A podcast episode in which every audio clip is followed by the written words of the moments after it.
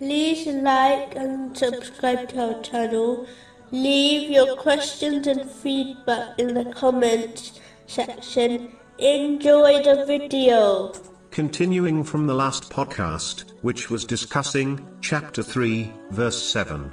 But those firm in knowledge say, We believe in it. All of it is from our Lord. And no one will be reminded except those of understanding. True understanding strengthens one's faith and obedience to Allah, the Exalted, through fulfilling His commands, refraining from His prohibitions, and being patient with destiny, according to the traditions of the Holy Prophet Muhammad, peace and blessings be upon him. Understanding is in fact far superior to just memorizing.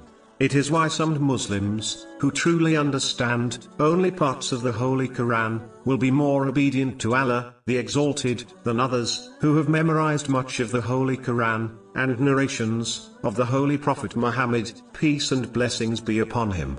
Being granted wisdom, and true understanding, is such a great blessing, that a narration, found in Sahih Muslim, number 1896, advises that the one who possesses it, and guides others to it, is worthy of envying, in a lawful way, meaning, a Muslim should desire to behave, as they behave, without desiring them to lose, what they possess.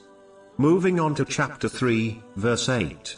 Let not our hearts deviate after you have guided us, and grant us from yourself mercy.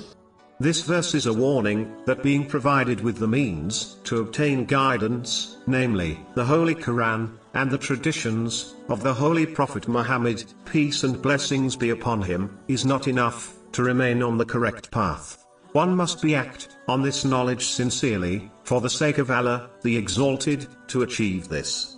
Just like possessing a map, to a specific destination in this world, is not beneficial until one uses it, and physically journeys towards their desired destination. Similarly, possessing the map to paradise, in the form of the Holy Quran, and the traditions of the Holy Prophet, peace and blessings be upon him, will not take one to their desired destination, namely paradise, until they practically act on them. This an aspect of deviation, mentioned in this supplication. It also refers to those who purposely misinterpret the divine teachings in order to fulfill their own worldly desires. This occurs when one prioritizes gaining the material world over reaching the hereafter safely. In fact, the one who behaves in such a manner, such as seeking fame through religion, will go to hell, according to a narration found in Jami, R. Tirmizi, number 2654.